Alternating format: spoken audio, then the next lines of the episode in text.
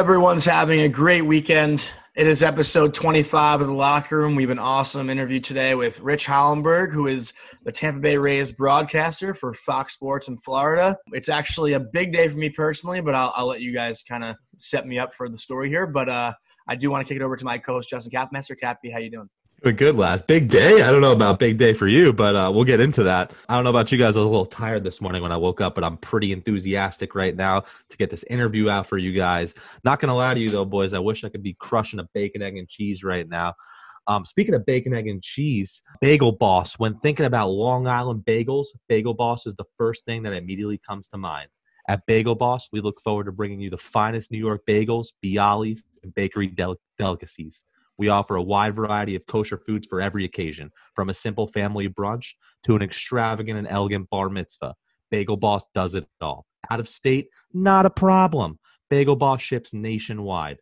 Visit our new website, bagelofthemonth.com, to have all our award winning products shipped directly to your front door anywhere in the U.S.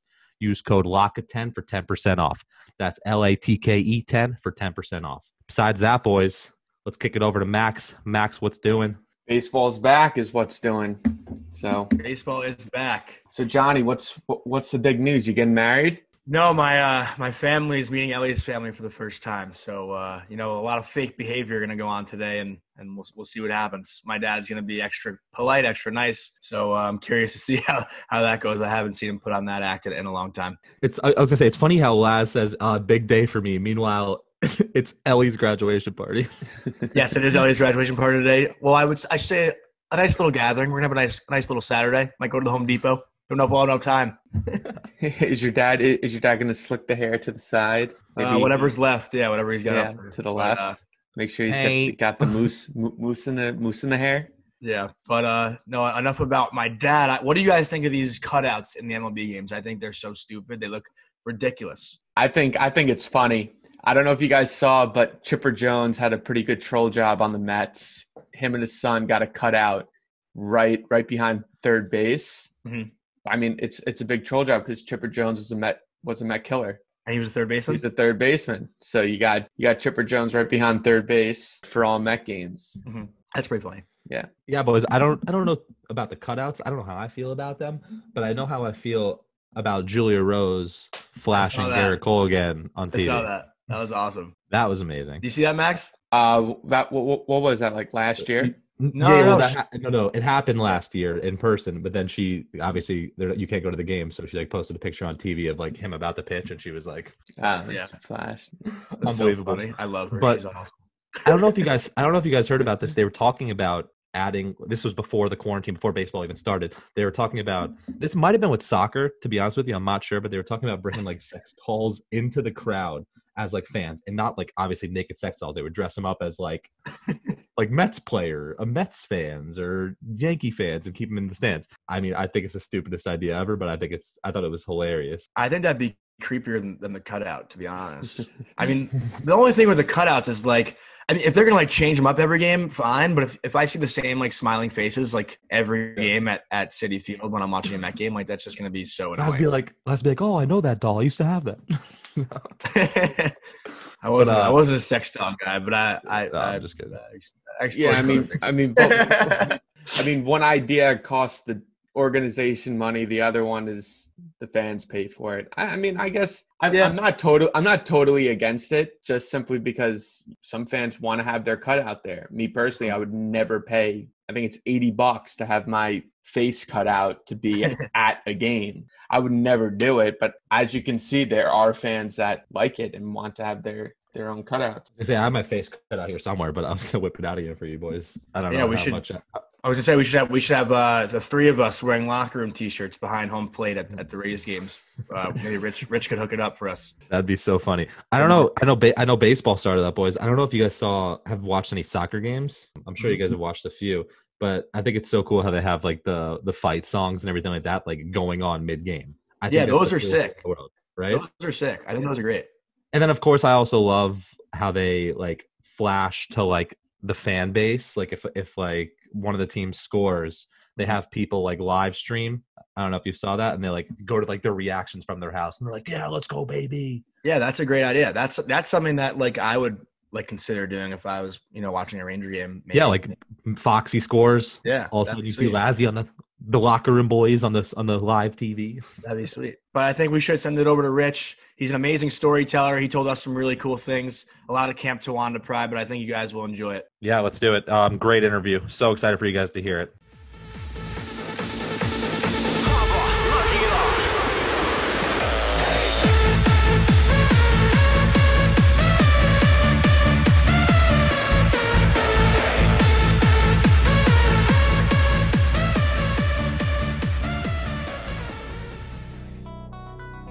This guy grew up in Rivervale, New Jersey, and was bar mitzvahed at Temple Beth Shalom in Park Ridge, New Jersey. He attended the Newhouse School of Publications at Syracuse, where he majored in broadcast journalism and graduated in 1993 with a Bachelor of Science degree. After he graduated, he got a job at the New Jersey Nets, which led him to becoming a writer slash editorial assistant at the New York City Bureau of, of the Associated Press. In 1999, he was the PA announcer for the Tampa Bay Lightning which made him the youngest PA announcer at that time, according to him. In, t- in 2009, he joined ESPN and was a men's college basketball play-by-play commentator. Since then, he has gone on to work for the NFL Network as a reporter and correspondent, as well as the Fox Sports studio host for the Tampa Bay Rays. Most importantly, he was a camper once upon a time at Camp Towanda in Wayne County, Pennsylvania. We are very excited to have him join us. Welcome to the Latke Room Podcast our newest biggest fan, Rich Hollenberg. How you doing, Rich? Uh, I am fantastic. It, it's just great hearing some of the things I've done on my resume, only to be capped by he was a camper captain at Camp Towanda. That that really is, uh, unfortunately, maybe the highlight of my career so far. We didn't even have captain. I didn't even know you were the captain. You got to brag. Oh, are you kidding me? Come on, Laz. You if you're doing your homework, you got to do your homework, bro. Oh wow. Still have the plaque. There's the plaque, 1986. And not only that, but uh, I don't I don't know what your experience is like. Which one of you went to Equinox? One of you went to Equinox. One of you went to Greylock, right? I'm Equinox. Max, I think you're on mute. Yeah, sorry. I, I went to Greylock. So our we we had what was called Olympics at the end of the year. You split the camp up into two, all different sports activities and you know entertainment activities and stuff like that. The biggest thing at our camp was not winning Olympics; it was winning rope burning and it was a whole basically like a production line, if you will, of campers who gathered the wood, sorted the wood, ran the wood up, and then the camper captains actually built a fire to burn down a rope that was 12 feet high. And I still have the half of my rope from winning rope burning in 1986. Again, this, a highlight of my life. Is this is this is this camp or is this uh an an, ar- an army drill? Like what's going no, on? No, no, it was nothing like that. But faces painted in zinc. Yeah, it was it was full on absolute war. I mean, and we were in that fire trying to build it up. We went TP box TP to get the W. I got mine for my senior year right here. There you go. I love it. I love it. Our, ours was uh, red and gray. We, we didn't do captains though. It was just like we'd select for each division. So fresh, we, we had freshman, sophomore, junior, senior. We'd have one burner from each division that would go head to head and that, and like it would be however many points you needed. You, you need to burn three ropes or four ropes. I feel like we could spend five hours talking about color war rope burn or Olympic rope burn. But, but Rich, I do want to ask, what have you been doing to stay busy the last couple months? I know you got three kids, was it? Yes, three children. Uh, one, my oldest Jason is going to be a junior in high school. He's 16. My daughter Lindsay is 14, going on 35, and my uh, youngest son is 11, and he's probably the closest to me in terms of being a sports fan. Um, so one of the things that I've done uh, is I, I swore to myself because of my jobs, I basically spend like 200 days on the year, guys. So I'm not around a lot as much as I'd like to be for my kids and my wife. So I swore that I was going to take this time to find ways to stay connected with them. And with my oldest son, it's kind of easy because he's old enough now. He likes to work out and be in good shape, and he's a basketball player. So we've done things like uh, we did a burpee challenge for 30 days where we did 100 burpees a day for 30 straight days. And now I'm kind of training him in basketball. Uh, my daughter, she loves food like I do. So I've been getting her in the kitchen and trying to teach her some uh, some cooking skills, some life skills in the kitchen. And uh, I've taken up some baking, which I'm a terrible baker because I don't like following wow. the rules of baking, but I've been learning on the fly like that. And then for my youngest son, Brian, what I decided to do was we do something called pick a press pass. So I have like hundreds and hundreds of press passes that I've collected through the years. And he reaches in, pulls one out, and I have to tell him the story of whatever I can remember from that particular event that I covered, whether it was Major League Baseball, college basketball, NFL football. And uh, so that's been kind of fun. We've we've done about nine episodes of that over the last couple of months. It se- it seems like you've been doing like at least 100 burpees per day. What are those like 22s you got rocking right now? What's going on? Uh, I don't know about that, but uh, I, I, I'm trying to stay in good shape because, as I mentioned just a moment ago, I literally like food is my guilty pleasure. Whenever I'm traveling on the road as much as I do, my goal is to find the best place for breakfast because my job basically takes up a lot of my afternoons and evenings. So the chances of getting a good dinner or sometimes even a good lunch are limited, but breakfast is always open to me. So that's kind of become my pilgrimage is find the best breakfast spots wherever I am. And believe me when I tell you there is no shortage of them all around the country, even in some of the smaller oh, college yeah. towns that I visit. I'm a big I'm a big foodie as well, and I got to ask you, being a big Tampa guy, um, have you been to American Social before? So here's a funny story, uh, Justin. American Social started in Fort Lauderdale, and Paul Greenberg is a friend of mine. He's the guy who started AMSO, and their first restaurant, which is in, as I mentioned, Fort Lauderdale, was literally right across the street from the hotel that I stay at when the Rays are on the road and I'm in studio doing my pre and post game, yeah. Fox Sports Studios in Fort Lauderdale. So uh, we're at AMSO all the time. So and I was so psyched when Paul opened the one in Tampa, and it's a primo location, maybe the best sports bar in all of Tampa Bay now. Oh, I love that. Um, it's funny. It's funny you say that. Paul's actually my cousin. No way. Paul is my cousin. I love Paul to death, so that's why I had to bring it up. But yeah, yeah you, you, right when you, you, you were rant, you were ranting like, oh, I started the Fort Lauderdale. I'm like, oh, I, I know, I already know the whole spiel. Make sure you tell him Rich Hollenberg from the Tampa Bay Rays, Fox Sports Florida says hello. He's a good dude. I, I will, I will. Yeah, and they've been doing really well considering the whole coronavirus stuff like that because they're just a great atmosphere and great food, and I'm happy they're starting to get back up. Do you know if I haven't talked to them in a couple weeks? Do you know if the Tampa one's open to the public yet? I, I don't, but most things here um, have been opened. Now, as we speak, I don't know when this is going to uh, officially drop, but as we speak, there's been a rise in the coronavirus cases, pop testing yeah. positive. Starting to roll things back now things have been open, so I would be surprised. And I haven't been that way. I live in St. Pete over the bridge. Uh, I haven't been that way in a while, but if I had to guess, I would say they are open uh, because most places are at this. Yeah, I know that it's been spiking crazy. I'm I'm from Coral Springs, so I'm here right now. So I mean, I uh, you know, Florida's just it's absolutely insane right now with this whole virus pandemic. But I do want to get into the Jewish stuff because you know we love the nitty gritty of it. Take us back September 1980s, beautiful Bergen County. Um, So Rosh Hashanah and Yom Kippur are coming up. What's the setup like? Where are we having the meals? What's going on? Okay, first of all, you made you made where I grew up sound really bougie. It's Bergen County, not Bergen County. uh, but I'll cut you some slack on that since you're a Florida guy. Growing up, I grew up in Rivervale.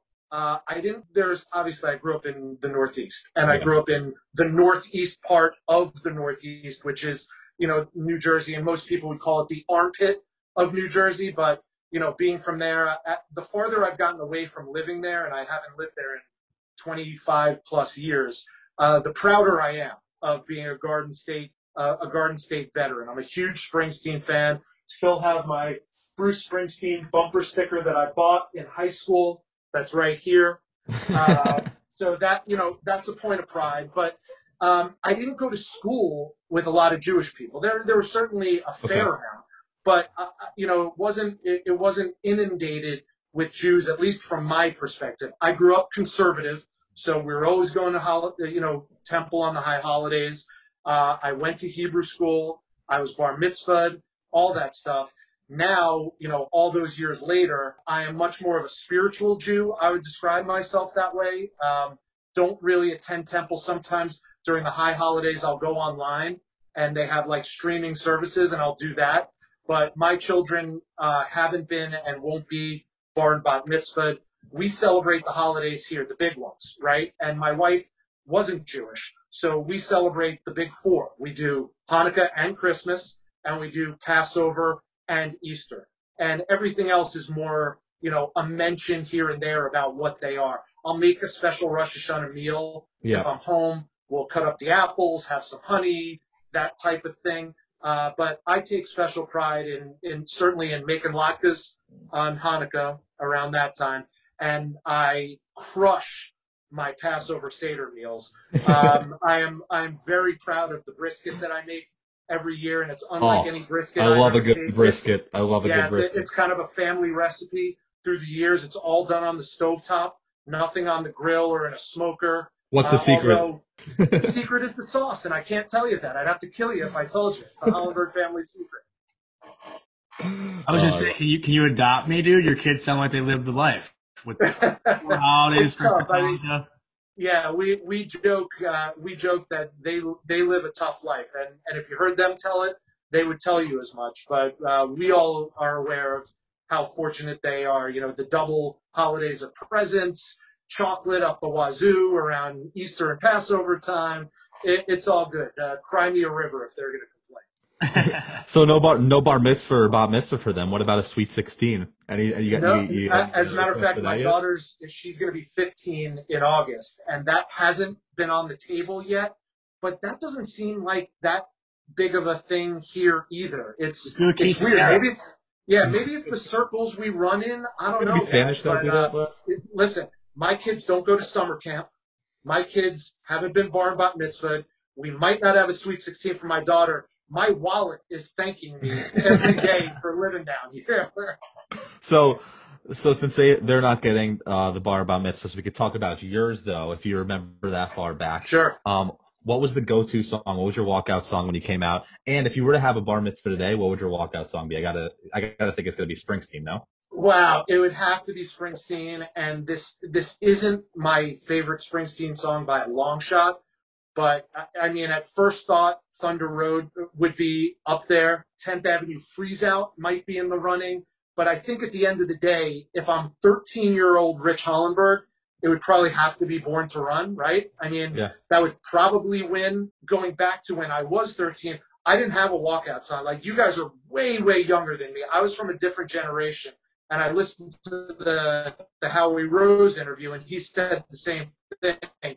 Howie's got a couple years on me, but you know, back in the '80s, we didn't have walkout songs. Some kids had themes. I didn't have a theme. I was not interested in any of that. Um, as outgoing as I was, and I truly, not to get too sidetracked, but I first discovered my love of being on camera, if you will. The first time I ever had a microphone in my hand was I was emceeing my sister's bat mitzvah two years earlier, back in 1982 it was. And my parents said to me, why don't you host the candlelighting ceremony? So I was like, okay. So I wrote some cheesy rhymes about my family, calling them up, and I got some laughs and I got some applause, and I was like, hey, I dig this. I, that's I, the I, best part. Into this. So um, that's where it started for me, 1982, as a 10 year old with a microphone in my hand, and I've gone on to do different things. I did the same thing at my bar mitzvah. Uh, but there weren't any real go-to songs. I think the same ones that you might play today. I mean, uh, Celebration by Cool and the Gang was huge. We Are Family by Sister Sledge. That was a big one. I mean, we played those songs at my wedding back in 2000. So uh, those songs have staying power for sure. My dad was over on the couch lifting up his Yuengling when you said "Born to Run," "Thunder Road," and 10th Avenue Freeze Out. I think those are nice his top three. Respect but, uh, to Mr. Lazarus then. Mr. Laz, you, you, you, Pop Papa Laz having a Yuengling right now. Tell him congrats. Well, he's on like his fourth, but uh, but but Rich, I I know we mentioned Towanda a little bit before, and we love talking about sleepaway camp on this podcast. I know you mentioned to me that you starred in some plays just like Seth Davis back in the day, but can you tell us some of your favorite memories from Camp Towanda? One thing, I don't know if you guys are familiar with Dave Sims because he hasn't been in New York uh, I don't think since you guys have been alive. But Dave Sims was a WFAN guy for a long time. He's now the play-by-play voice of the Seattle Mariners. And Dave's become a friend through our ma- Major League Baseball connections. And one of the things that he's talked about in the past is how important he thinks theater is to an aspiring sportscaster getting their, their chops, earning their chops, maybe finding their voice if you will. And I never thought about it, But when I was in camp for about four straight years, I was in the camp play. I was never the lead.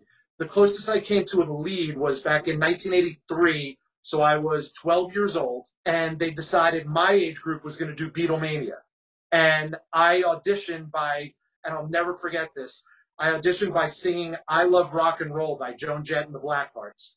And I got the job as Paul McCartney. And so I, I remember the most profoundly nervous moment I ever had, maybe in my life to this day, was standing on center stage in front of the entire camp. And I'm guessing there were 200, 250 kids there with counselors and so on and so forth. And I had to sing yesterday in front of my entire camp. No, only a piano, to accompany me, and it was just me, center stage, spotlight, again, microphone in hand.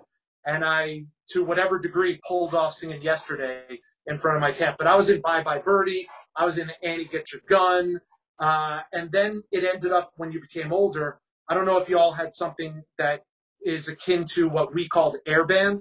Airband is basically like karaoke. And we did airband every summer also. And I became one of the godfathers of airband because I'm a huge music fan.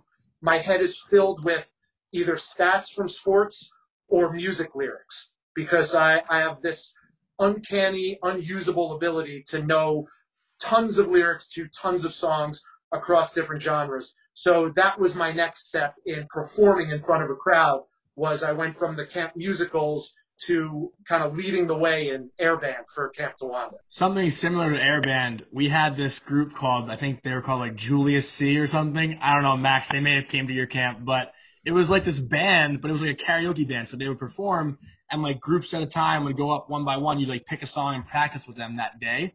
And then in front of the whole camp, you'd like sing that song with the band to the whole camp. It was it was pretty cool. I don't know, Max, do you remember that? Do you have that? We we never did that. The only karaoke we did was at the bars at night as, as a counselor. yeah, um, when you were at CIT, those were the uh, best years. Those were the best years. I my, my go-to song, Shaggy. It wasn't me. I know the rap, so that's like my uh, that's my go-to. That's that's that's a huge hit with the ladies, just like that mustache on Maxie today. Oh but, yeah. Uh, but Rich, we also got to ask: Have you had the chance to go to Israel at all, like birthright or anything? One of my, I, I wouldn't call it a regret because I don't try, I don't want to live my life with regrets. But when once I got to, I, I never even dreamed about going to Israel when I was getting bar mitzvah or anything like that. And maybe it was a different time, but at the time, I don't know if a lot of families really did that back then. Nowadays, they do. I have a, I have a niece who's right around your guys' age, and she's been twice she went as like a study thing for a semester, and she went with my sister and their family. Uh, but I never had the desire to do that, nor did I ever get a chance to travel abroad in general. I was always so hyper focused in college that if I went to London or Prague or Italy for a semester, I'd be missing out on my experience at Newhouse and broadcasting. So I was really myopic. I was totally focused on maxing out my time at Syracuse as far as that goes, TV, radio, whatever it was. And I, I missed out on that because I had a lot of friends who did that and certainly loved it. So little by little, I'm trying to make up for that as a grown up. Definitely. And you, and you mentioned Syracuse and, and thankfully we've had a lot of people who, who went to Syracuse and spoke to us about Syracuse and, and they said such high things. Um, can you tell us how important Newhouse was for your development and maybe, I guess, the coolest sports moment that you saw during your time there?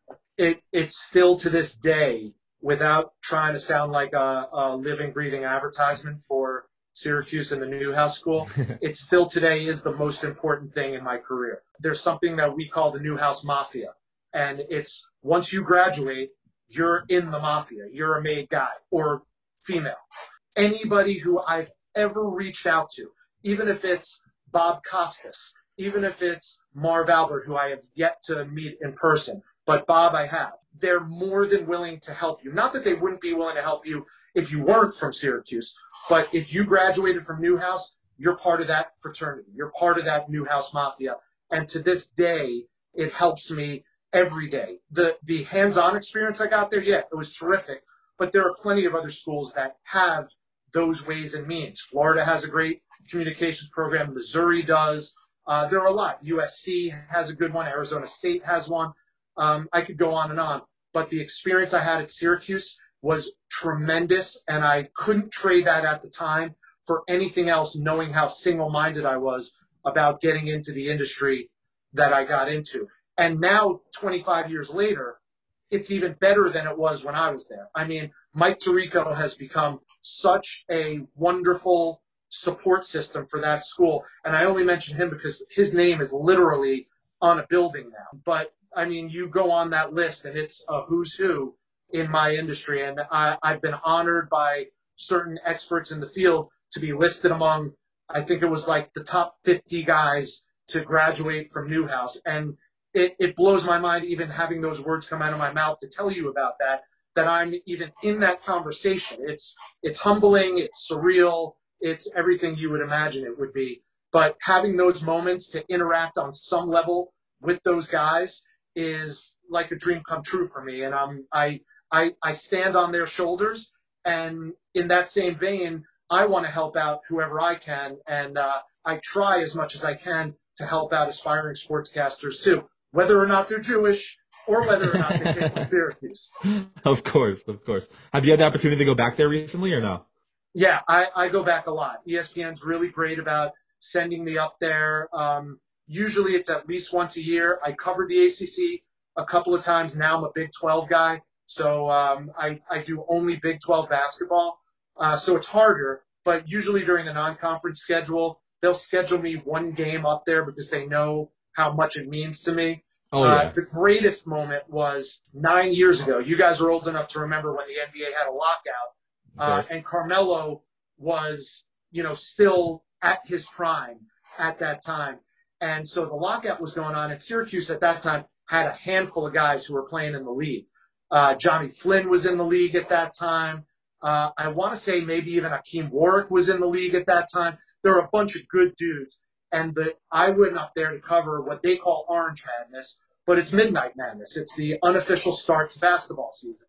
And I was so psyched, and I was up there doing it with Tim Welsh, who is a former Syracuse assistant, now an ESPN analyst, and a good friend of mine, and a good friend of Jim Boeheim's, which will lead me to my next great story. But what happened was the game for the current team, as it were, in 2011 took a center, took a back seat because the rumors were that Carmelo was going to show up because the NBA was in a lockout. So there was a scrimmage. It was like an NBA All-Star game scrimmage between all these Syracuse guys who came back. And then all of a sudden Jim Boeheim comes to center court and goes, we got one more guy for you. Oh, and everyone knew at that point what was happening. And Melo walks out to center court. Of course, he didn't play, but he was there sitting center court to watch everything. That was probably my favorite moment as a broadcaster going back to Syracuse. And then the other thing I'll share with you is one time I did a, a New Year's Eve game at Syracuse, and you're thinking New Year's Eve that sucks, but because Jim Boeheim is Jim Boeheim, he said if I'm playing on New Year's Eve, I'm not playing at night. I'm playing during the day. So we played a day game, and that night Jim comes out after the game, and I was with Tim Welsh again, and he goes, I'm having a New Year's Eve party. Why don't you guys stop by? So I spent New Year's Eve at Jim Boeheim's house with Mike Hopkins, who's a, a great friend of mine, the assistant coach, now the head coach at Washington for the Huskies, uh, and and everybody there. And it was again, it was like an out of body experience. I'm sitting there snapping pictures and saying to myself, I can't believe I'm actually here doing this right now when 20 years ago I never would have dreamed of this happening. Any, yeah. any crazy guys you see at the uh, New Year's party you can remember? You'd be like, oh shit. Well, no, but the, the coolest thing about Jim Boeheim's house is that he built his kids an authentic half court of Syracuse's court inside the Carrier Dome. Wow. That's attached to his house. And I don't know how much you cover. How yeah, it must be nice. Follow, yeah, I don't know how closely you follow college hoops, but one of his sons is now a stud at Cornell, mm-hmm. and his other one, Buddy, is now maybe the best scorer coming into this year on Syracuse's basketball team, and he's going into his junior year. So uh, they they fared pretty well for themselves. All right, I do I do want to ask you. You mentioned the Big 12. Um, I, I tell everyone I think Texas is, is the best school in the country. I, I don't think there's any atmosphere or city that can top that school. What would you say is like the most electric atmosphere in the entire Big 12? Uh, it's hard to argue with Allen Fieldhouse and the Kansas Jayhawks. I mean, they're, you know, I, I just did uh, another podcast recently and they asked me a similar question. And the two places in my career that I've been that I would put up against any are Allen Fieldhouse in Lawrence, Kansas, and then staying in that same state, the Koch Arena at Wichita State. And I kind of cut my teeth in college basketball following that Wichita State team. Again, a bunch of years ago, they, they went on their run to the Final Four back in 2016. They had an undefeated season, which I was fortunate enough to call a bunch of their games, including the last game of the regular season that capped that historic undefeated season. And that arena only holds 10,000, but it is dark. It is intimidating for the opposition and it is loud as all get out. And the fans in Kansas just get it. They are smart. They are exuberant. They, uh, they do something that I really appreciate, which is they never really go over the line in berating the other team. And I've been in a lot of arenas where fans from the, other, from the home team cross a line, in my opinion, in trying to throw off the opposition. Nobody in Kansas seems to do that. So, uh, I really appreciate and applaud them for it. Those would be my two, two arenas, one in the Big 12 and one obviously not in the Big 12 in Wichita State. But I'm with you, Laz. I, I love Texas just because I think Austin is such a kick-ass town. I, I'm I'm one of the few Jews who feels like they're well versed in barbecue because I spend so much time in that part of the country, whether it's Kansas City or Texas or Omaha. Um, I've had my fair share of gold medal uh, elite level barbecue, and I love that just as much as anything. Mm-hmm. Well, speaking of barbecue, I mean, besides me being a big foodie and our podcast being huge foodies because we talk about food so much, I heard you were a cooking host and had the chance to be around Guy Fieri, who's like a god to me. I love that guy. Oh, really? That, yeah. Yeah, that that was kick ass, man. It was everything you could imagine. He is uh, in real life as he is on television. He's a freaking rock star. I mean, yeah. he lives his life like a rock star. And no one has ever done that before. So he's a trailblazer and that's someone you have to, you know, like him or not, you got to give props to him for that. Uh, the way I got to know Guy was because I spent almost like a sabbatical from sportscasting for six years at Home Shopping Network. And for people who might not know this, it, the reason I ended up working for HSN was because I lived down here in St. Pete. There are studios are in St. Petersburg. And we, I was working in their building before I came on as a full-time host because Fox Sports Net back in 1999 had just started up and they didn't have their own studio. So they were farming out shows to any production company who had a good enough idea to be aired on Fox Sports Net. There was a production company down in St. Pete that had a great idea called the Daily Sports Source, which was a show that combined sports talk and sports memorabilia. And I happened to be in the in the market at the time. I was covering high school sports. I was working for the Tampa Bay Lightning, and they called me in for an audition. I got it, and so a lot of HSN people were walking around our studio all the time. And that show lasted, unfortunately, only one year. But they came to me and they said, "We want you to be a host." And I was like, "I don't sell shit on TV. I'm a sports guy." And they said, well, we won the marketing rights to Monday Night Football, and you're going to host a show on the Monday Night Football circuit. Every game, you're going to go on the field live an hour before kickoff, and you're going to have a Hall of Famer who's going to be your guest every week. So I said, sign me up. Yeah. And and this shows you how you know I, I almost feel like the Forrest Gump of sportscasting because I, I I had the ability through some Jewish geography to get in touch with Al Michaels my dad is not a sports fan. My dad is a businessman, but he had an office in New York City for 30 years, and it just so happened to be on the same floor as a company that was into sports management. And they knew somebody there who was close with Al Michaels. So my dad went to bat for me, and this guy went to bat for me and got me Al Michaels' phone number. And I called him and I sent him my demo reel and I said, HSN wants to hire me to do this show. And this is back in 99, mind you. And I was, you know, still in his, in, in at the peak of his, uh, of his talents doing Monday Night Football. And he said, maybe 10 years ago, I would have told you that you're nuts and you're torpedoing your sports career. But the walls are starting to come down and how foresightful that is of him because that was just the beginning of all these lines getting blurred in television and selling things on TV and so on and so forth. So I took the job. Next thing I know, I'm in Denver, Colorado for the Giants Broncos game to start the 2001 season. And I'm with Al Michaels, who told me the year before to take that job. So again, things come in full circle and, and it's crazy how things operate. And, uh, I thank Al to this day for steering me in that direction. But that led me after 2001 to stay on full time with them. And I couldn't just do sports because there wasn't enough programming to kind of justify the, the salary that I was making. So they said, we want you to be a cooking host. And I was like, I don't cook. but they said, we'll send you to cooking school. So they paid for me to take some classes and to go to cooking school. And I did it and I learned that I loved it. And HSN brings through the, the heaviest of heavy hitters. I learned how to make scrambled eggs with Wolfgang Puck on TV. I, I worked with uh, Emeril Lagasse. I worked with Cat Cora. Um, I know you guys, a couple of you guys are Long Island guys. I don't know if you've ever been in the city at one of Scott Conant's restaurants, but Scott's a good friend of mine, and he is one of the premier Italian cooks oh, in yeah. the country, and he's a big presence on Food Network now. You some free appetizers. Oh, Dad, I have feasted in some restaurants just because of those relationships that I got from literally learning from some of the greatest chefs on TV. And uh, so, you know, would I trade it? Um, maybe if it would have, you know, kind of pushed my sportscasting career along a little bit faster than it did, but I certainly wouldn't trade it for the experiences that I had because some of those things are are still surreal to me. Yeah, I mean, I love Scott, uh, great host of Chopped. Uh, for any of you listeners that don't know, um, but you didn't know. Yeah, come on. so I want to hear about how you got your job with ESPN.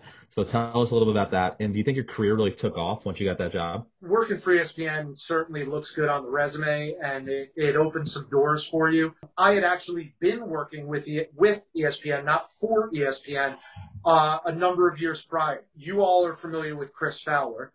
Uh, he is the, the king of college football right now, calls the national championship game every year. Chris got his start at ESPN 20 plus years ago at a show called Scholastic Sports America, which doesn't exist, but I wish that it did because it was a dynamite show where he hosted and all these correspondents would do stories on local high school amateur athletes who were kind of the up and comers. And I mean, his first season, he did a story on Emmitt Smith. I mean, if you go back and look at some of these old episodes and it's like a who's who of the greatest athletes of the last 25 years.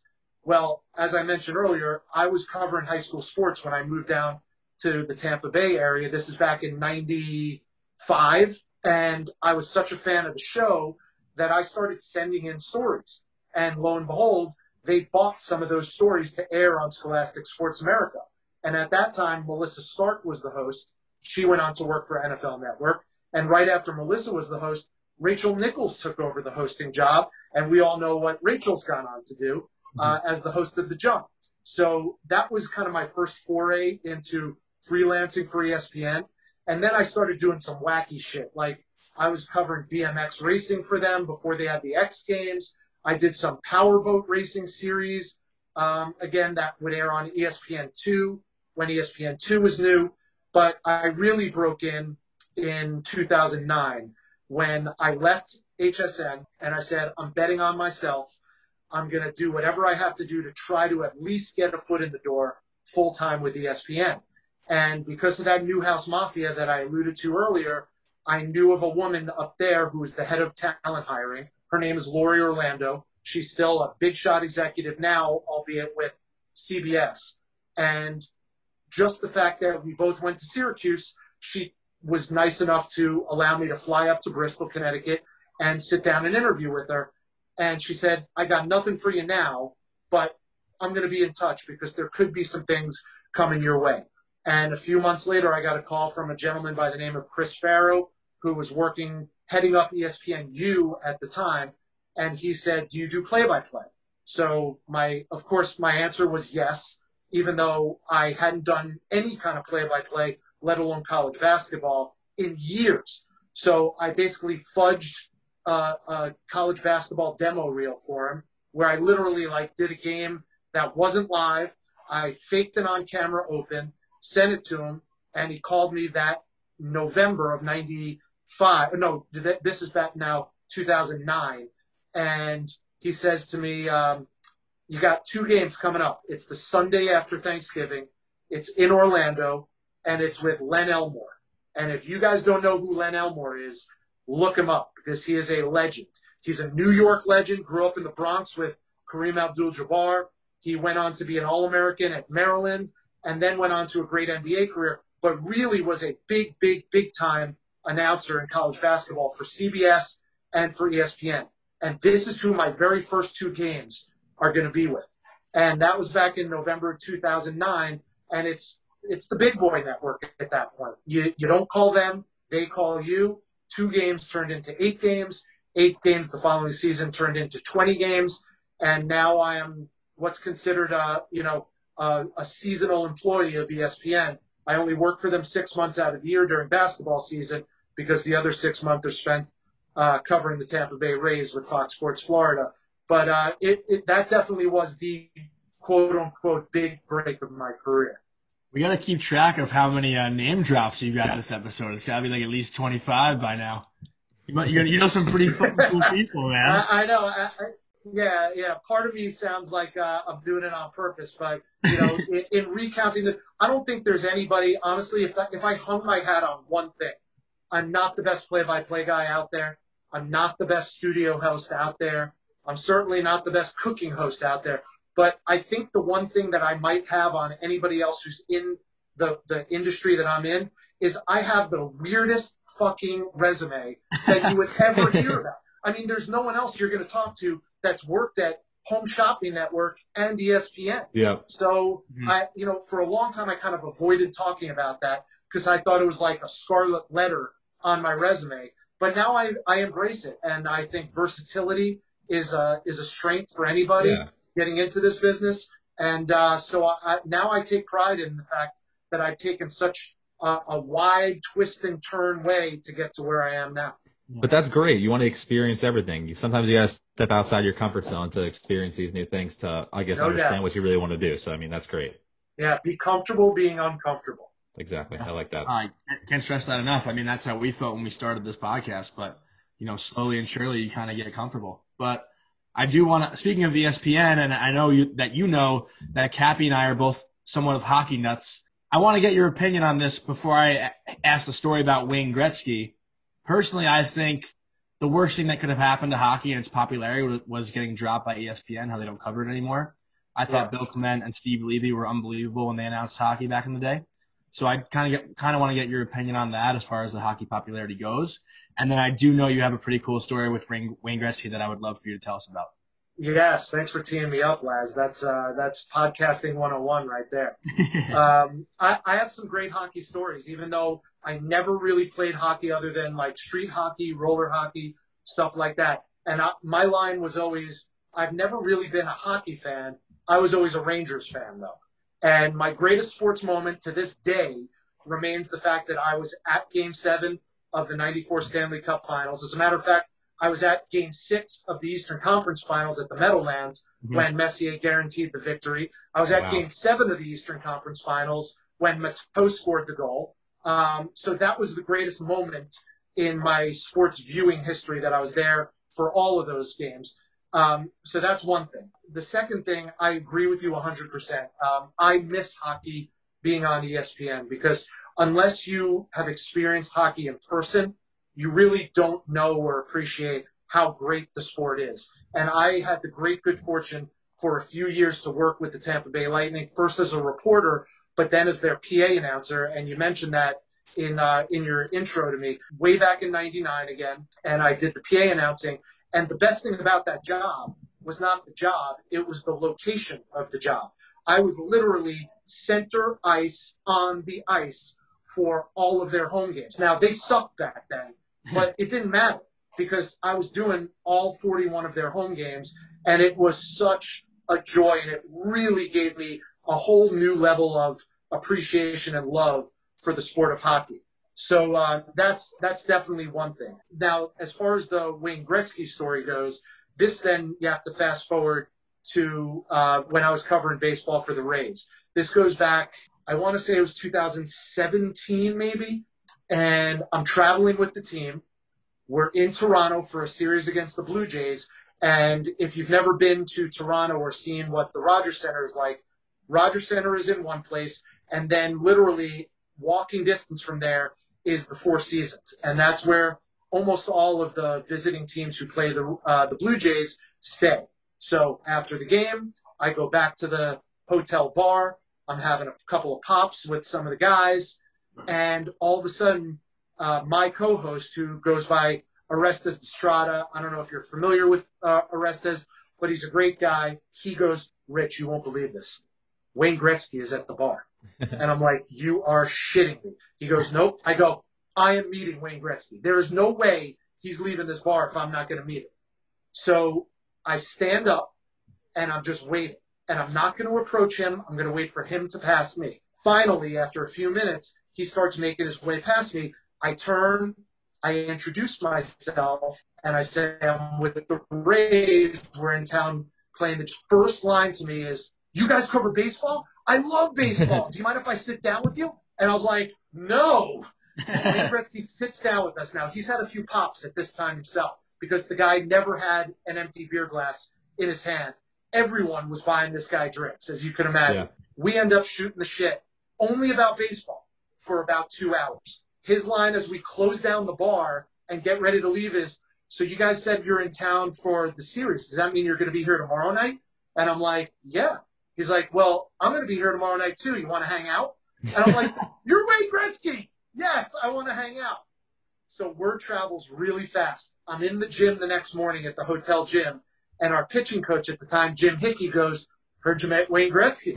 I'm like, "Yeah." He goes, "Well, uh, I'm a huge hockey fan. Uh, if he's around, I'd love to meet him." Of course, it spreads like wildfire. The next night, Wayne shows up after the game, and now we have our own table, and a half dozen of the Rays players show up also. And now it's just a round table and a free for all. But he told us so many great stories. My favorite one that I'll share with you, which I know he wouldn't be mad if I told. He was a teenager, still playing in the WHL, and he was in Kansas City. And George Brett was the man at the time. And so George Brett knew who Wayne Gretzky was and said, I want to hang out with Wayne Gretzky. So after the game, they're hanging out in Kansas City. And again, they're having a couple of pops. Wayne was, you know, abstaining as much as he could abstain as a teenager at the time. And he's like, I, I got to go because I have a game tomorrow. And Wayne and uh, George Brett says to him, Hey, you know, we're playing tomorrow night. You want me to leave you tickets for the game? And Wayne's like, Sure, that would be awesome. I'm a big baseball fan. So he's thinking the game is at seven o'clock or eight o'clock or whatever, because it's like three o'clock in the morning at the time. He gets the tickets and looks, and it's a day game. And George Brett is knocking back beers at three o'clock in the morning, having to wake up the next day for a day game. And that's how good George Brett was at the time. Uh, I don't know if I'd be able to ever do what George Brett did, but that was one story that sticks with me from uh, from my time with Wayne Gretzky. Well, I mean, hockey back in the day is a lot different than hockey today. Obviously, guys are smoking cigarettes in the locker room and doing shit yeah, in between periods. So, I mean, I don't think that that people would get away with that today. But besides hockey, um, I know you've been to eight Super Bowls, which is pretty spectacular. I mean, some people don't even get to go to one. So, I guess what do you think is the most memorable Super Bowl you've been to? Uh, that's a great one. Uh, my first Super Bowl that I saw in person was right here in Tampa, and it was when the Giants played the Ravens. If the Giants had won, I would say that was it. But they got housed by the Ravens, so I don't have the greatest memories of that. The next year was my most memorable Super Bowl. That was uh, after 9/11, of course, and it was the Patriots' first time going to the Super Bowl with Tom Brady, and I was right there on the sidelines when Adam Vinatieri kicked the field goal to beat the Rams and win the Super Bowl. Uh, at, now that I think of it, that was actually two years after the Giants Super Bowl. It was unforgettable. I will tell you this, not to be like a, a wet blanket on the whole Super Bowl experience. It's not as fun as you think it is unless one of your teams is in it and you are partying like it's 1999. It is a very corporate atmosphere at the Super Bowl. Um, so it was a little disillusioning to me at the time because I did my show and then I got to watch as a fan because part of our our deal was we were lucky enough that we got tickets and we could sit there. I wasn't drinking because I know I was going to have to do a show, but uh, I was sitting with all the fans, and it just felt very sanitized and very corporate, unless you're a diehard and you're there rooting for one of your teams, and then your team wins. If that's the case, then I think it's bucket list to go. Other than that, it was obviously a thrill because I actually got to be on the field and interview. I mean, I was talking to Jerome Bettis after the Steelers won the Super Bowl at Ford Field. You know, things like that are definitely uh, unforgettable moments for me as a sportscaster. While we're on football, I, I know it's kind of like an uncomfortable thing to talk about, maybe, but you did have a job covering. You were, I think, you were the lead covering the Aaron Hernandez story. Yeah. You tell us a little bit, a little bit about that experience because I'm sure that was, you know, a very emotional thing to kind of cover. And yeah, that was bizarre. Um, I spent a bunch of years working for NFL Network as a correspondent for them, and I'll never forget. I was in Atlanta covering training camp, I believe, for the Falcons, and heading to the airport on my way home, and I got a call from my boss saying, "Do me a favor, are you able to fly out to uh, New England instead of head home?" Something's going on with Aaron Hernandez. We don't know what it is. It's probably nothing, but we need boots on the ground. We need someone there. Would you mind going? So I said, no, I'll, I'll change my flight. I fly into the, here's a little insider's tip. If you're ever going to a Patriots game, fly into Providence. Don't fly into Boston. Logan Airport's a nightmare. Providence Airport is in Rhode Island. You take a Southwest flight direct in, and it's 30 minutes to uh, to the stadium that as an aside, I fly in, I go over to the Patriots facility, and there's nothing going on. But then all of a sudden, word starts coming out that there is something brewing. So I'm like, what do you want me to do? And they said, well, go find out where Aaron Hernandez is and see if you can figure something out. So that's where, you know, my journalistic skills kick in. And this is a news story now. It's not a sports story. It's a news story. So I go and I camp out, and lo and behold, the next 24 hours, I'm now shoulder to shoulder with CNN and Good Morning America. We were the first ones there though, because it started out as a sports story and then quickly became a news story. And I ended up camping out outside Aaron Hernandez's house for 10 days. I had to go to the local Target next to Foxborough Stadium to buy clothes and ties because I only had enough clothes for one day, but uh, I'll never forget. And it's not like I'm I'm proud of this or anything, but I was proud of our coverage because we were the you know ESPN was there, but they were there after a couple of days. We were there from the first moment this became a news story, and I was really proud of the fact that we were one of the first ones to go live on the air when Hernandez was actually arrested. Um, after that, it was really disheartening and disquieting and probably the, mo- the, the most difficult thing that I've ever covered because I then had to go after being able to go home, obviously, I then had to follow up and go to his court dates. And that was just eerie and scary. Oh, yeah. uh, uh I'd be lying if I told you I wasn't scared. There was one time where he came in and his then uh, fiance was sitting kind of diagonal from me, a few rows up and to the left. And he turned around and looked at her. And when he did, I could have sworn that we made eye contact.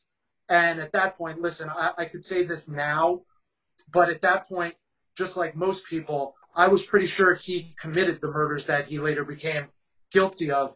And I locked eyes with him. And I remember thinking to myself, I was scared. And I said to myself, well, what are you scared of? It's not like he's going to kill you. Yeah. It, you're in a courtroom and he's got handcuffs.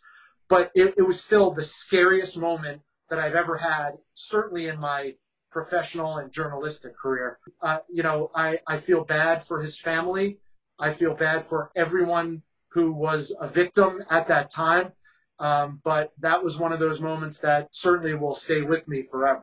And then you cover, obviously you covered this for so long, and then you see the documentary series that comes out about it. What do you think of that? It was um, it was spot on. I mean, they I, I, I think they tried to tell it as even-handedly as possible, and there were a couple of them, but it, it brought back memories in the worst way. Certainly not yeah. in the best way. And listen, you guys know this. Hindsight is 2020, right? So you could paint this story any way you want.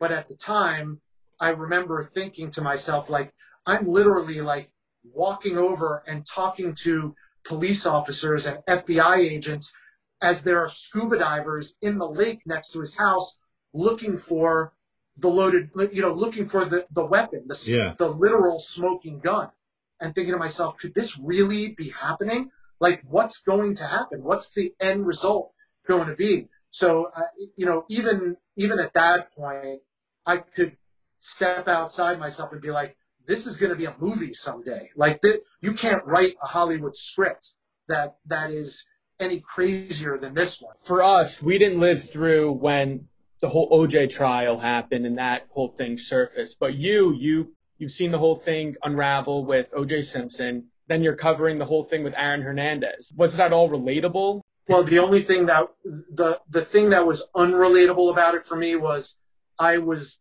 standing in front of the camera with a microphone in my hand covering Aaron Hernandez. So that was surreal. But you talk about OJ and listen, there was nothing from 1994 until that moment uh, with Aaron Hernandez that came close. And if anything did, it was Aaron Hernandez. And the only reason I would say maybe Aaron Hernandez's situation in, to use a, maybe a, an ill-advised term, trumps the OJ story is that Aaron Hernandez was a current player in the NFL. So that led everybody kind of after the fact to go, wait a minute. So a murderer was playing for the Super Bowl champion New England Patriots. You never had the opportunity to say that about OJ, obviously, but you guys at this point probably understand. OJ was America's darling. He was in the Naked Gun movies. He was on Monday Night Football. He was, uh, you know, just an absolute beloved person uh, across America, inside or outside sports. But I distinctly remember watching the NBA Finals with my friends in high school in 1994. I had just moved home after graduating college and watching, and obviously I was glued to the TV for no other reason than my favorite team, the Knicks, was finally in the NBA Finals in my lifetime.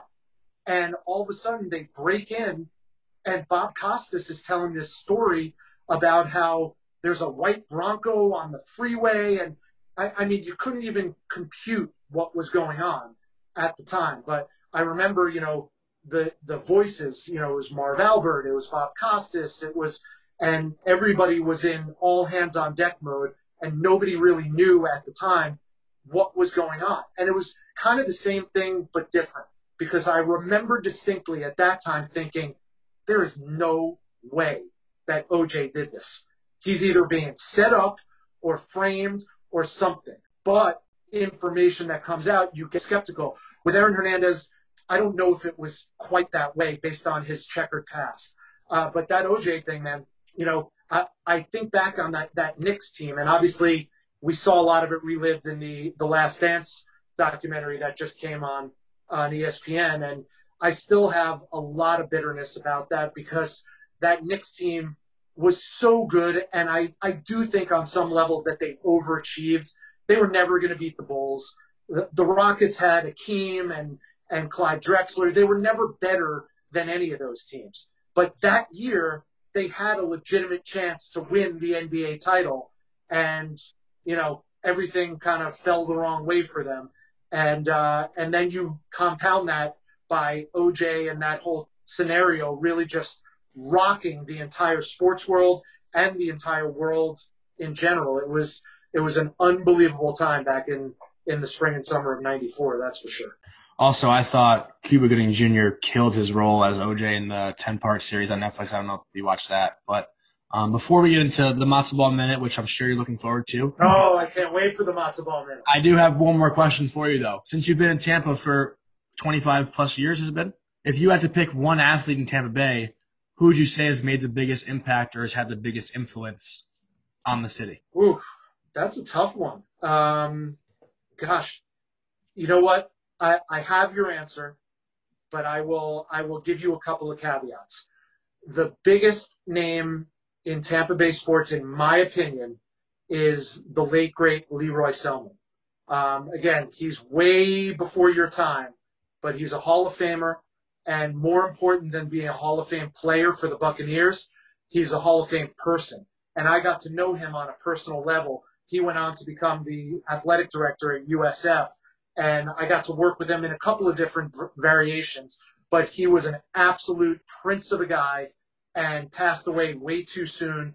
But he was on those Bucks teams when they started out 0 14 and 0 16, and they were the picture of futility in the mid 70s. He helped turn the tide for the Buccaneers. So I'm going to say him. Now, with that said, I don't think there's any more memorable sports figure in Tampa Bay than Warren Sapp. And he was the heartbeat of that Super Bowl winning team. He's gotten himself in, in plenty of scrapes and plenty of, you know, uh, unfortunate instances in his playing career and after his playing career. You know, this is another name dropping scenario for me. I got the chance to work with Warren. Yeah, do it. NFL Network a couple of times, and he couldn't have been nicer. The rap on Warren Sapp, and uh, I hope I'm not going to get in too much trouble for saying this, but the rap on Warren Sapp is he was 180 one way and one way 180 another way. He could treat you like absolute dirt, and then five minutes turn around and be your best friend. I was fortunate that I never got to be on the dirt end of that. I was always on the good side of that.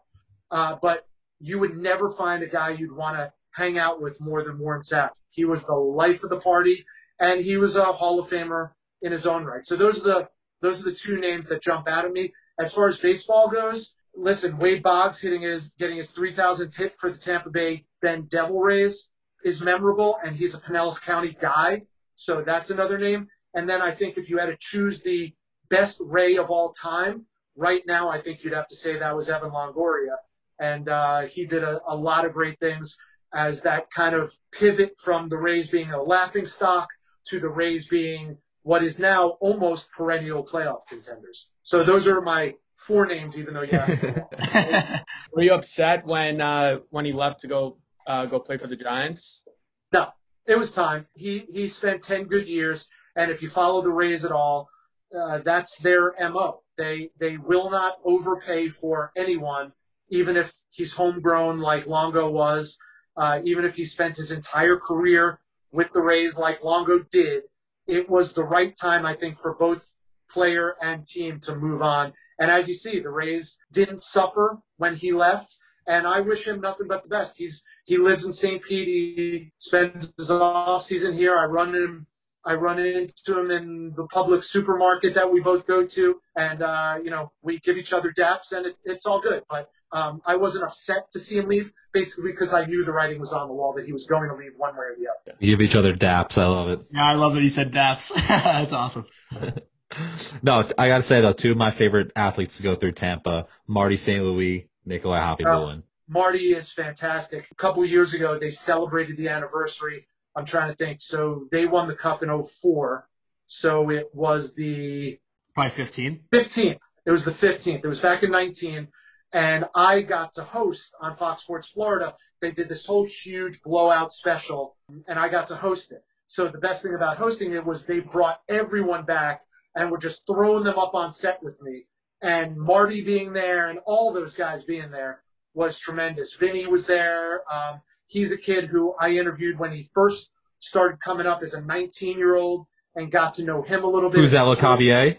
Yeah, Vinny Lecavalier, and got to know him through the years and to see him grow up with that franchise and then have the humility to not necessarily be the man when they won the Stanley Cup. He was fantastic for that cup team, but Marty was out of this world at that time. He was just in the zone at that time. And as you know, you need great goaltending, and they got it, and uh, the rest is history. I, I'm always a little bit bitter that they were never that good when I was working with them, but I've worked with them since, and just a great group of guys. I think pound for pound, hockey players are the coolest people to interact with as a sportscaster. They're they're pound for pound the nicest dudes out there. And I could say this as a happily married man, they also get maybe the hottest chicks too hockey players are are low key studs when it comes to that. When it comes to girlfriends and wives, they they get their fair share of good ones.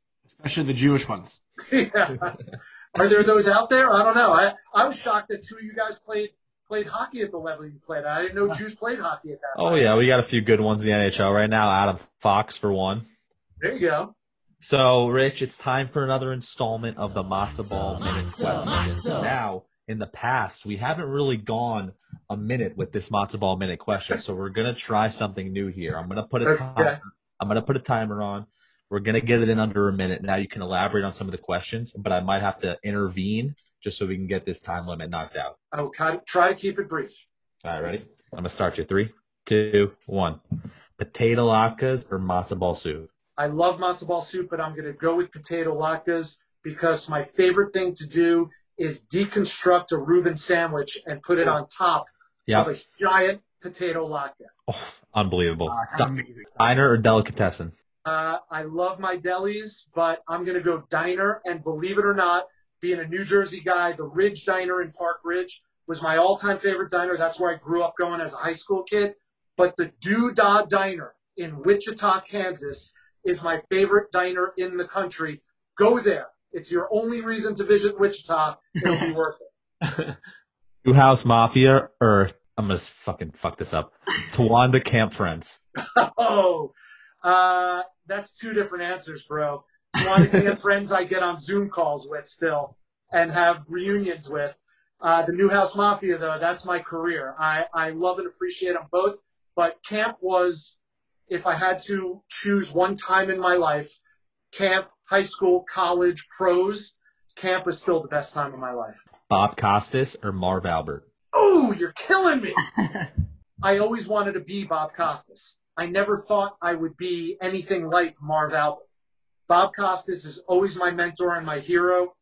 Marv Albert is the voice of my childhood, though. You know, yeah. Rangers, Knicks, you name it. So uh, that's that's a split down the middle right there. Wolfgang Puck or Guy Fieri? Wolfgang Puck. Every day Ooh, and twice. Guy's gonna be pissed. No, he won't be. He doesn't right. even remember me at that point. Yeah, right. With that being said, guys, grocery games or Triple D? Triple D. I yeah, hate classic. all the game shows on Food Network, uh, but I love talking about food and eating food. So uh, I would I would be happy to step in for Guy whenever he retires from Triple D. I love that. Front row at the Final Four or front row at a Bruce Springsteen concert? Well, I have been front row to Bruce Springsteen concert, so I'm going to have to go front row at the Final Four. Laz, I don't go to Bruce shows if I'm not in the pit anymore. I have connections, Dude. and I'm in the pit for every Bruce show. I've literally held Bruce above my head when he's crowd surfed. Wow. I'm texting you if he goes on tour again. I, I need to go to a Bruce show with you. You're in, buddy. You're in. I was All sitting right. in the nosebleeds at MetLife. That's not bad either. At least you saw him at MetLife. Yeah, I can. All right.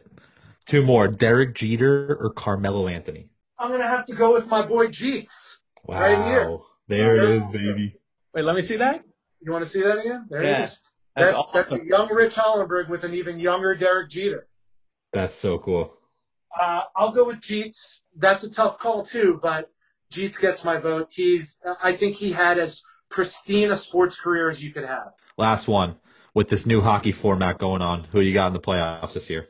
I'm going to take the Tampa Bay Lightning. I think uh, I think the time off actually helps a team like that. Kind of, you know, there's an old saying in sports: clean the mechanism, and you usually use it for pitchers, like to kind of clear your mind.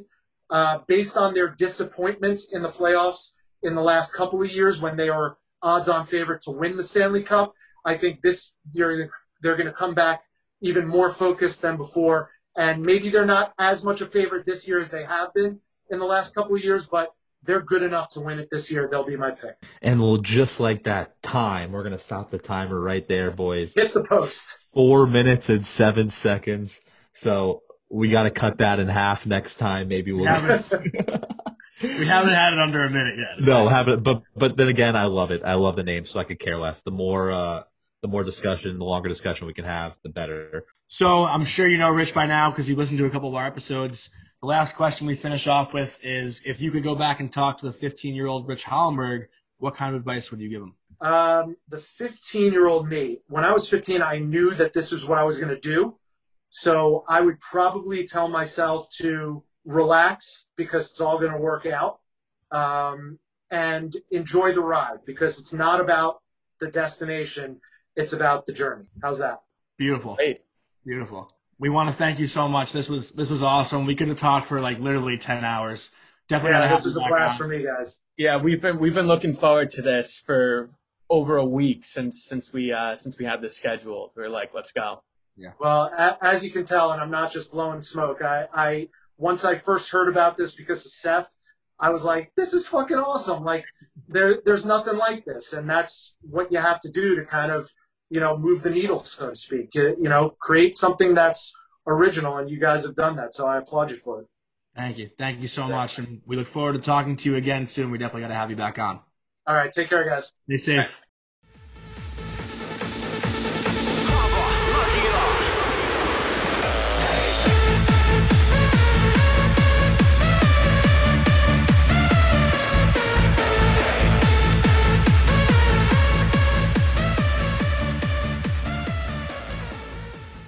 Another great interview with Rich Hollenberg. Uh, we want to thank Rich so much for coming on. He's a huge fan of the Latke Room now, and we're huge fans of his. What did you guys think of the interview? He was just like such a cool guy, honestly. I, I swear to God, too, I'm genuinely gonna hit him up when Bruce Springsteen goes on tour because he talked about how he goes to the pit every show, and um, obviously you guys know that I'm a huge Bruce Springsteen fan, and I I genuinely think that he would actually go to a show with me. Like I think I think we're boys. Like honestly, I feel like we just became best friends. But overall, great guy. Maxie, what do you think? Super high energy. Uh, mm-hmm. The way he was answering questions was eye opening. Like you really wanted to hear what he what he had to say. His Rays did blow up my can't lose parlay, so I don't know if I love him as much as you do right now. But you know, give it give it 24 hours and he'll be back.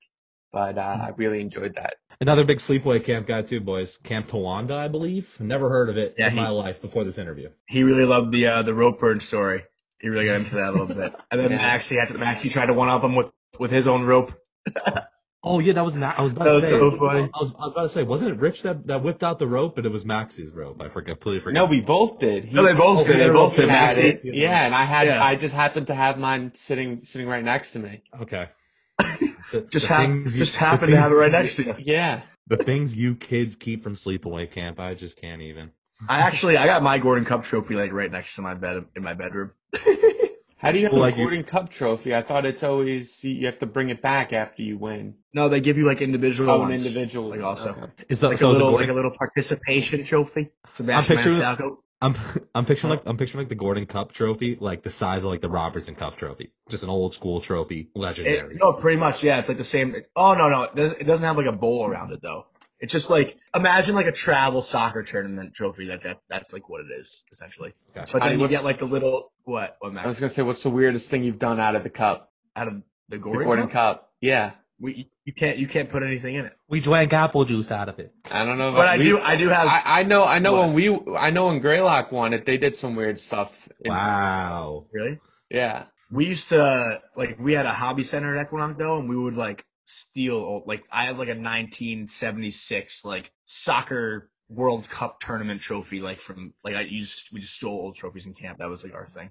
So what weird shit did, did you guys do with it, Maxie? What's going on? I, yeah. unfortunately, you, I. Or what have you heard? I'm not, I'm not, a hockey. I'm not a hockey player. I don't know. People people eat breakfast out of it, drink, drink out of weird. it. That's like really normal. Well, no, I I well I'm not gonna I, I don't I'm not gonna go into detail on weird stuff they've done out of it because it's I'm not at liberty to, the bus. to to exactly say it because I wasn't part of the team. But, you don't uh, want to throw Mike Greenberg's reputation out the window. My year didn't win it. They won it in one 2000 first year was like 2000, maybe like 13 or 14. So a few oh, years when you were on the administration. Administration, yeah. As a counselor. But, uh, but boys, I do want to say uh, I'm I was pretty surprised of how much of a foodie Rich is. Uh, it was pretty cool. You got to experience that cooking class with Guy Fieri. I mean, that's like one of my dreams. I'm not gonna lie. yeah, no, that was awesome, and I wouldn't expect it too because he was shredded. Rich, do you remember Rich's yeah. muscles, dude? He's huge. Yeah. I've actually never watched anything with Guy Fieri in it. I'm just gonna tell you the truth. I might, I might like the only. Yeah, I don't think I don't think I have yeah. either. It's I more so know the legend of him. Yeah, I honestly I think you guys might may be the only people who haven't watched. Like he's just one of those guys you throw out. You, you you throw on Food Network, and if it's not him, it's uh it's like Bobby Flay. But I mean, I'm I can go off on this forever because you know me, I'm fat and I love food. um, I also want to bring up Rich's relationship to my cousin Paul. I had no idea he knew him. I, I ended up bringing up my cousin's bar, American Social. He has one in Tampa. He has one in Miami, Fort Lauderdale. He's expanding to another one in Orlando. Rich, based out of Tampa, uh, working with the Rays. Just a small world. I had no idea that they were friends. He had no idea he was my cousin. So hopefully I'll be able to, in the near future, stop by for a Tampa Rays game, maybe get a beer at American Social after with him. That would be ideal, boys. That'd be sick. I would have to fly in for that, honestly. That'd be awesome. So I'm saying, and the bar is so cool, dude. Um, we're gonna get Paul on here real soon. He's a fellow member of the tribe as well, um, and he runs American Social, like I said, which is a very successful uh, bar. Yeah, but honestly, boys, I think that wraps it up. I really hope you guys enjoyed the interview with Rich. Um, such a great guy, um, and hopefully we'll be able to go beer with him in the near future once this virus stuff slows down. Yes, and I do want to give a quick shout out to a sponsor, Dude Robe. Now that sports are back, don't forget to go to www.duderobe.com and get your own Dude Robe at 20% off. Just use our promo code LATKE for 20% off of your own Dude Robe. And I do want to thank Rich Hollenberg once again for coming on. It's been a blast to watch him on the air again. Now the sports are back, but uh, we'll talk to you guys this Wednesday when we drop our next episode.